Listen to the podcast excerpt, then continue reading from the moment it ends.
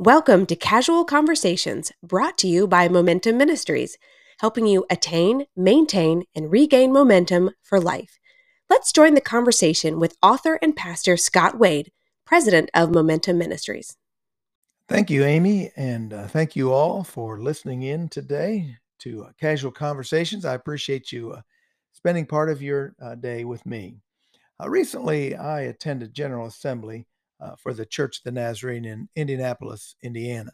Now, every 4 years, except this time it had to wait 2 extra years because of COVID, but every 4 years in the Church of the Nazarene, Nazarenes from around the globe gather together in one common location. Not all of us, but there sure were a lot of us. There were 15,000 or so, I think, who came together in Indianapolis.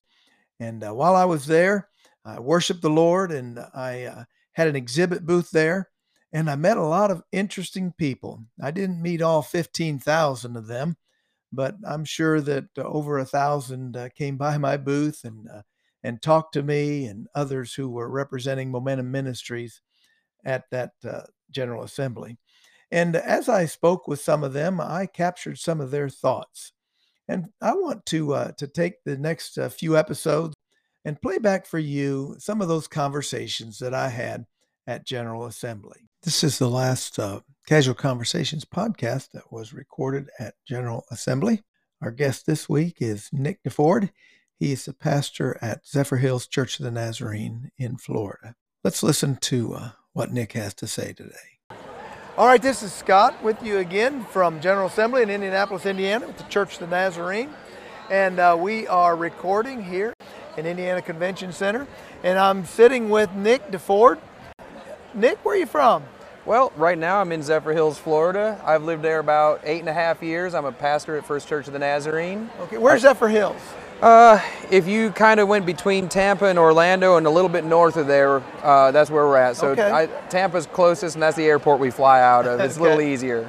So been there 8.5 years. Yeah. And any place before that, serving as pastor? I served as both an associate and then later as a lead pastor in Nashville, Tennessee. I was an associate in Hendersonville, just north of Nashville. Okay, I'm familiar with that area. Lived there for quite a few years. I was in Tennessee for 11 years altogether, and I grew up outside of Flint, Michigan.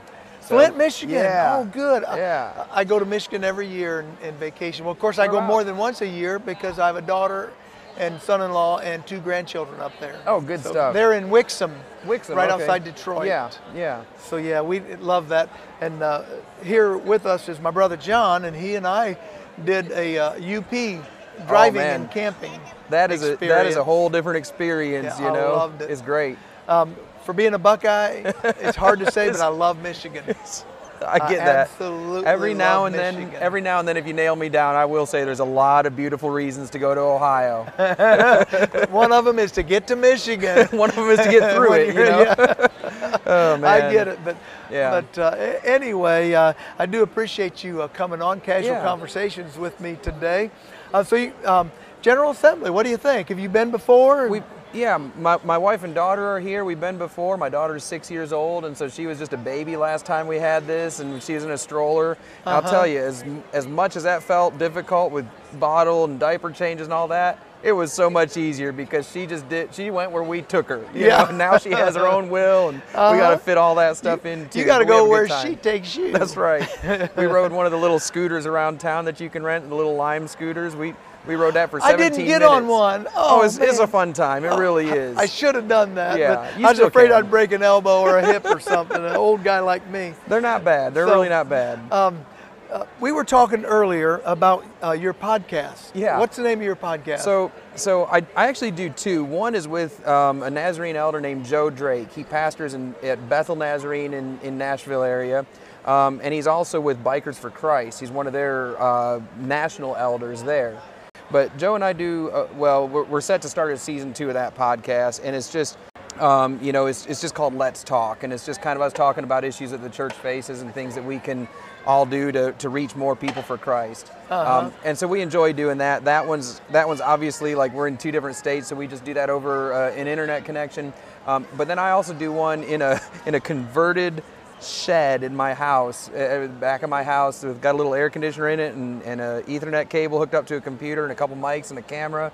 and that one's called Nick Will Talk About Anything. And so that one's not specifically Christian, although that's who I am, and so I always try to kind of pull on that thread a little bit with whoever's in there. Uh-huh. I have done some of those where it's a guest, you know, over the internet, but I try to get in-person folks and just try to interview different people and see what the course their life has taken, and I try to find something or a couple things in their life that would be of use or benefit to those who watch or listen. Uh-huh. So I went back and listened to or watched some of my old episodes, and I really learned some things about me, like what I'm doing right now, and that's talking a lot. And I said, I need to let the guests talk a little more, and so I can't even stand to listen to my own podcast, so don't even go back and check those out. But season 2's coming out in a couple months, and we're going to have a good time with that. That's good. Yeah, I tell people, my guests all the time, most of what I cut, the tape that's left on the floor, you know, yeah, the production floor. The cutting room floor, yeah. Yeah, that's me. It's you. Yeah, yeah. There's so much that needs to come out. I need to cut so much of my own stuff out of my podcast. Yeah. Well, I asked you what you wanted to talk about, and you mentioned a book called Canoeing the Mountains. Yeah. Why did you want to talk about that today? So that was written by, I believe he's a Presbyterian minister, but his name's Todd Bolsinger. Canoeing the Mountains is more apropos now than it ever was before, I think.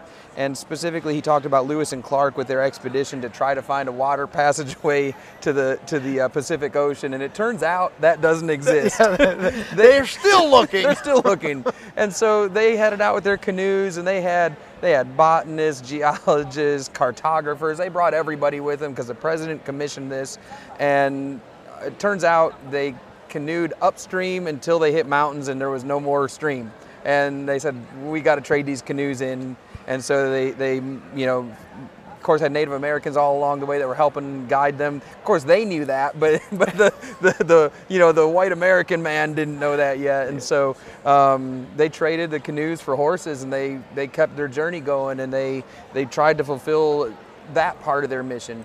But he related that to the church in saying, like, we're in uncharted territory right now. The way culture, society, just the way everything is working these days, we don't have a map for that in the church. That was written before COVID. It was written before COVID. Wonder what they'd say now. Oh man, wow, yeah, absolutely. Like, just it magnified it, you know, it magnified his point. And so as a church, where we have been before, it's not worthless or useless, but it isn't necessarily going to guide us to the next phase of where we're headed. There's no rules for where we're headed.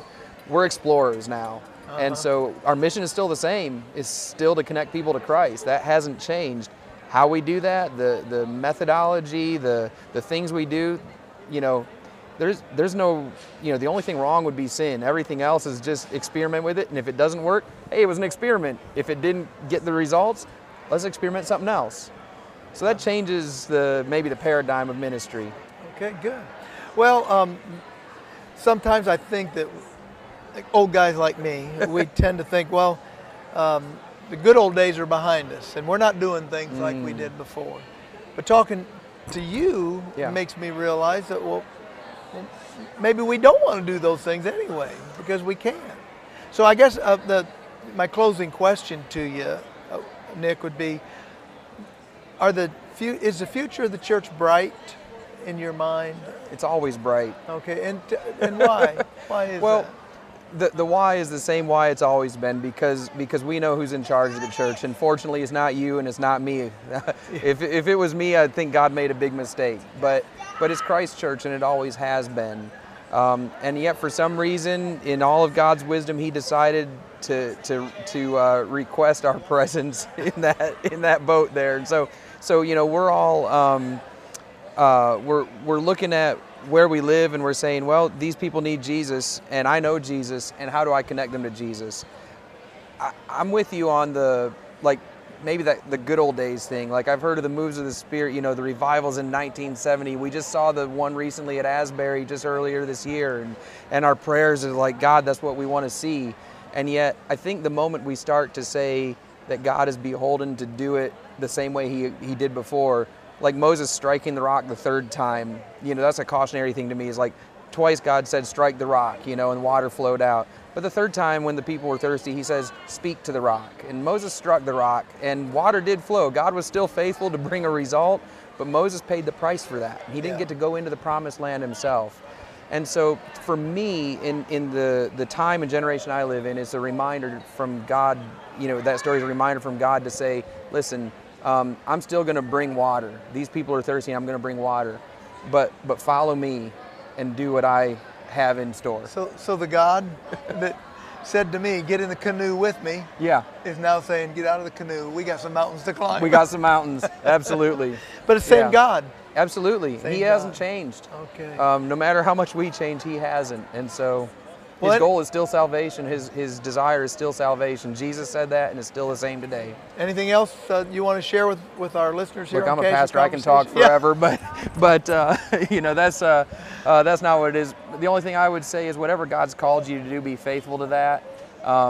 You be faithful wherever he's leading you to just, you know, maintain that walk with him. Every day is important. You can't dig out of an empty well. You know, like you have to have that well within you, the presence of the Spirit of God there. And other than that, just be obedient, whatever God's called you to do, and do that. All right. Well, thank you, Nick DeFord, for being with us on Casual Conversations here at General Assembly 2023. God bless you. That concludes our series of podcasts recorded at the Nazarene General Assembly in 2023. I hope you've enjoyed them, getting to know some of the folks that I met at General Assembly. And I trust that you have been inspired in your spirit and given some spiritual momentum. God bless you. Thanks for joining us today, and have a great day.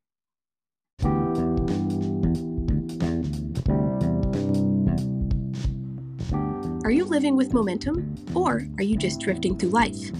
Our desire at Momentum Ministries is to help you live each day with spiritual momentum. Pastor Scott is a registered evangelist in the Church of the Nazarene and wants to help churches and individuals experience revival. Would you partner with Pastor Scott in this ministry of evangelism? You can do this in a few ways. First, you can pray for this ministry. You can also share the news with those who might wish to call Pastor Scott for a revival meeting. Finally, you can give financially to enable Pastor Scott to go places that otherwise could not afford to have a revival. You can do that on our website, momentumministries.org.